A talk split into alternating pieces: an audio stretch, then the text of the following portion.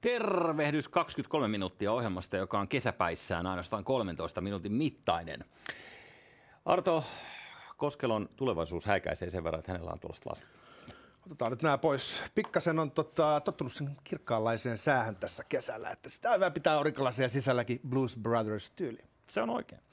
Hei, tuossa aikaisemmassa videossa niin me puhuttiin veneilystä ja mä en tiedä johtuksi siitä, että tässä ollaan nyt vähän kesäkondiksessa, mutta tuntuu, että meillä loppui vähän aika kesken siinä ja, ja mä haluaisin vielä palata sun kanssa pikkasen veneilytunnelmiin tässä meidän kesäspesiaalissa. Palataan ihmeessä ja mainitaan tosiaan, että tämäkin jakso on kuvattu tuossa kesäkuun lopulla vähän niin kuin kesäsisällöksi heinäkuuksi, heinäkuun aikana julkaistavaksi. Mm. Ihan vaan silleen, tiedättekö, että olisi jotain sisältöä, mitä kuluttaa. Kesällä on niin tylsä, jos ei ole kaksikymmentäkolme. Et, jos esimerkiksi kolmas maailmansota on syttynyt kesken heinäkuun, niin tämä on nauhoitettu ennen sitä. Me ei oteta siitä mitään vastuuta, ihan mm. oikeasti. Ei me oteta, ei se no, ole meidän.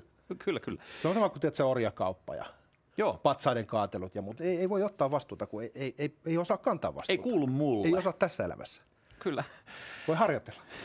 Mites hei, ähm, me puhuttiin tuossa edellisessä venepätkässä, jos ihan parilla sanalla. Oho, oho, oho. Mikäs kansainvälinen käsimerkki toi on toi? Ää, nimetön, se on nimetön. Niin, se, se on häiritsevästi samannäköinen. Pitää kai katsoa kumman puolen peukaloa. Mitä kävisi, jos merillä rupeaisi näyttelemään moottoriveneestä toiseen nimetöntä ihan tässä tunnelmassa? Niin mitäs merikoodi siihen sanoo?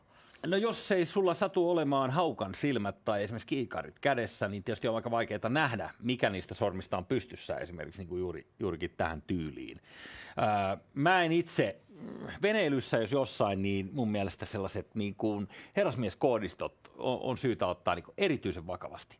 Mä pidän ylinopeutta ajavista ihmisistä maantiellä. Mutta mä en voi sietää niitä esimerkiksi veneillessä. Eikö se ole hivenen ristiriitaista? Oh, on, mutta veneellä, veneellä mä oon lomalla ja, ja silloin, silloin kenellä muullakaan ei saa olla kiire. Eli tavallaan moraali riippuu siitä, että missä moodissa sä itse oot. Mm. Eli tavallaan saat moraalin mittatikku kaikille muillekin. Sun fiiliksen mukaan mennään. Ihmisten on hyvä ottaa aina niin kuin mun subjektiiviset hatsit huomioon siinä vaiheessa, kun he suunnittelee esimerkiksi mun ohittamista.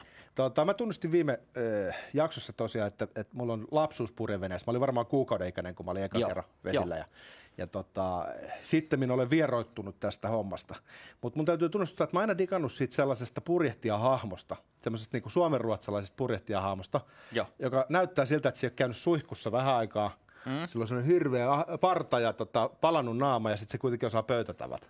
Niin mä dikkaan siitä hahmosta, mutta jos sun pitäisi Jussi luonnehtia moottoriveneilijän stereotyyppiä, mm. minkälainen on stereotyyppinen moottoriveneilijä? Nousukas, joka on tällainen wannabe suomenruotsalainen, pukeutuu niin kuin suomenruotsalainen juppi, äh, ei kuitenkaan osaa ruotsia kunnolla äh, ja tota, äh, ylipainoinen. Koska muutenhan se olisi purjehtia. Ja siis muutenhan tota... hän olisi siellä reivaamassa iloisena kaikkea. Onko hänellä, tota, hänellä tota, itseään puolet nuorempi trophy wife siinä? Ja... Ei, en mä kyllä niin sanoisi. Kyllä moottoriveneilijöissä, jos joku on, se on parisuuden hommaa. Hänellä on useita tyttöystäviä mukana. Kaikki niin, siinä kannella bikinissä. Tai sitten eri satamissa omansa. Sehän on oh. merimiesten tuttu tapa. Mutta ehkä mä tunnistan Mut. ton stereotypian, mutta sitä tietenkin stereotypiaa. Mutta ajatellaan, että moottoriveneellä on just tämmöinen öykkäri, ökyilevä öykkäri. Kyllä niitä on. Kyllä niitä on. Purjeveneet ihan helvetin kalliita. Joo. Sulla on joku iso viisikymmentä-jalkainen Svan. Niin si siinä on niinku aika paljon rahaa kiinni. Mutta sitten kuitenkin Joo. ajatellaan, että se on niinku aika silleen niinku sofistikoitunutta, diskreettiä rahaa, vaikka se on just tiedät sä niinku sellainen, että fuck you money, purjehtii oh. satama. Mutta sitten kuitenkin oh. ajatellaan, että moottoriveneilijät on öykkäreitä. Niin, mutta on siitä tietysti moottoriveneilijällä, niin äh, kyllä ne kulut on totta kai toisenlaista. Varsinkin jos, on, jos sulla on omakotitaloinen moottorivene, missä pitää niinku, äh, asioiden plaanata, että sul, sulla on koko perhe ja naapuriperhekin kyydissä ja sitten koko teidän kesämökin pitää niinku kiitää meren yli, niin se maksaa. Se, se on vaan syystä tai toisesta näin. Ehkä, ehkä tästä OPEKia pitää syyttää. Eh, mutta tota, toi niin kuin sä sanoit, että sua on kidutettu purjeveneessä, kun muahan on kidutettu työleirillä. Eh, mä, mä olen lapsuuden kesät viettänyt eh, mökillä Airiston kupeessa ja eh, sitten sinne on tullut aina serkkupoikia. itse asiassa meillä oli kolme eri serkukset, joilla oli niin kuin veneet, ja ne tuli aina sitten purjeveneellä siihen, siihen tota laituriin, ja ne oli pari päivää oli hauskaa, eikö niin, leikittiin vähän poikien kanssa ja heitettiin tikkaa ja näin poispäin. Ja sitten bileet oli ohi, he lähti kohti aina uutta auringonnousua, vilkuttaen, mä jäin vilkuttaa sinne laiturille yksin sitten. Että he oli, he oli täydellisen vapaita. Kyllä. Ja sinä taas. Ja minä vankina Pirunsaarella, eikö niin? Niin kuin papillon ikään. Niin, niin, tämä nyt on vähän liioittelua, mutta mä uskon, että sieltä mulle se kato pimahti päähän sitten aikuisiällä, kun sitten oli sen verran kassaa, että sai sellaisen kusisen boosterin hommattua itselleen, tai sellainen pieni, pieni niin kuin retkivene, missä neljä ihmistä mahtuu nukkumaan, niin, niin tota, silloin, no siitä on viisitoista vuotta aikaa, niin ostin. Ja sen jälkeen mä joka kesä veneilyksi, mä myin sen veneen veke, ja nyt mä oon sitten vuokraillut näitä veneitä. Eli mä viihdyin kesämökillä sen takia, että mä jouduin altistumaan Hangon selän ylitykselle. Kyllä. Pienenä lapsena, ja sulla on just toisinpäin. Just niin. Eikö tämä niinku, elämä pienoiskoossa? Oho. Mitä tahansa sun vanhemmat te- tekee joo, jo. la- lapsen kasvatuksessa, ja sitten kun sulla on omia skidejä, niin sä teet just päinvastoin. Joo, ja sitten niistä tulee mökkiengiä taas. Mulla, mulla esimerkiksi mulla on kolme sisarusta, joo. Meitä oli neljä, niin meidän perheessä on yksi lapsi, ja, ja se, se riittää ihan hyvin. Kyllä. Ettei, ettei tule toisintoa.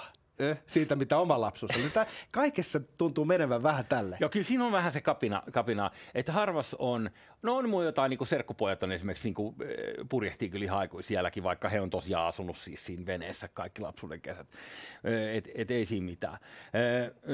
Sitten noita uskomattomia juttuja purjehdukset, kun sanoit, että sä oot Hangon regatas käynyt, niin, äh, niin tuossa mulla on kanssa kaveri, joka siellä purjehti, ja sitten oltiin yksiltä siellä regatassa ulkona, illalla baarissa, niin sitten tuli sanoa tälle mulle, että tiedätkö mitä yksi, äsken yksi Kimma, Kimma sanoi mulle, että mä juttelin sen naisen kanssa niitä näitä tuossa baaripöydässä, ja sitten mä sanoin silleen, että et, et nyt mun on pakko lähteä nukkuu, kun huomenna aamulla on purjehduskisat. Niin sitten se nainen sanoi, että siis purjehduskisat, että mitä järkeä on järjestää purjehduskisat samaan aikaan regatan kanssa? Espoossa nuoruuteni viettäneen, mä tunnistan tuon hyvin. Sieltä lähettiin nimittäin Hangon regattaa. Ja sinne mentiin juomaan pussikaljaa ja, ja, ja sitten tota, Espoon hurjat meni tappelemaan Hangon hurjien kanssa.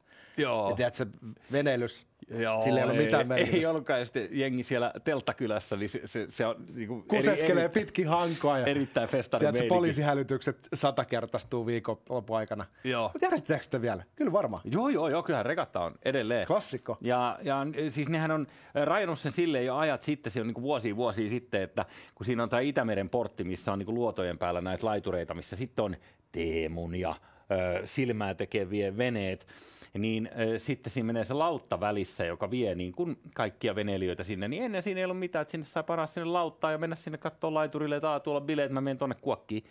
Kunnes sitten sitä alettiin rajoittaa, että siellä on niin kuin tällainen festariranneke-meininki, että pääset niin, siihen niin, lauttaan ja tällaista. Ku, kuulut sä siihen porukkaan, jolla on joo. oikeus mennä sinne laiturille. E, joo, juurikin näin, juurikin näin. Siitä on tullut vähän sellaista eksklua. Ja me... Kastijärjestelmää. Kyllä. Sitä voi olla regatassa niin monella tavalla. Kyllä.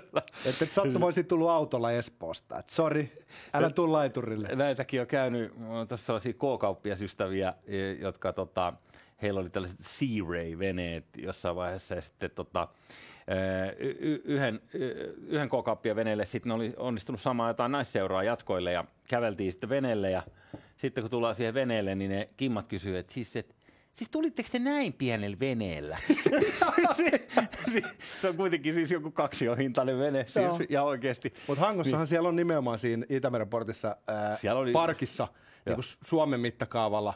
Mm. Isoja moottoriveneitä, semmoisia seitsemänkymmentäneljä jalkaisia. Kyllä. Ne on tosi pieniä, jos mennään Välimerelle, mutta kun tuo Itämeri on ilmeisesti niin karikkoinen ja matala, että ei kannata hirveän iso ja ostaa. Ja satamat on pieniä. Mutta sitten jos sä haluat jossain nähdä Suomessa isoja veneitä, niin sinne Hankoon kannattaa mennä.